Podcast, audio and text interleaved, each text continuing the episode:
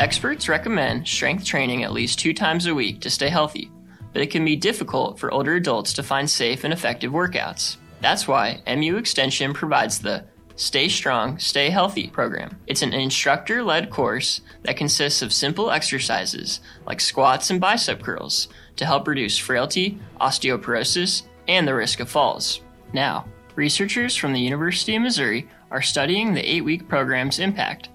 MU School of Medicine researcher Dana Duren said the program made a difference in participants' health in a variety of ways.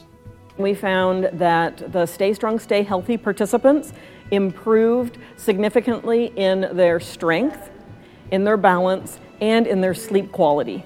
Researchers found that participants in the program improved their scores nearly 20% on leg strength and endurance exercises, along with improving 35% on a test that measures shoulder flexibility.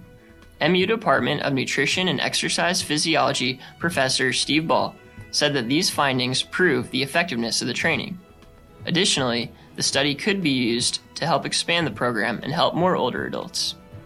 All those things are related to seniors maintaining independence and reducing those, the risk for falls and reducing healthcare costs. I'm Brian Consiglio with a spotlight on Mizzou.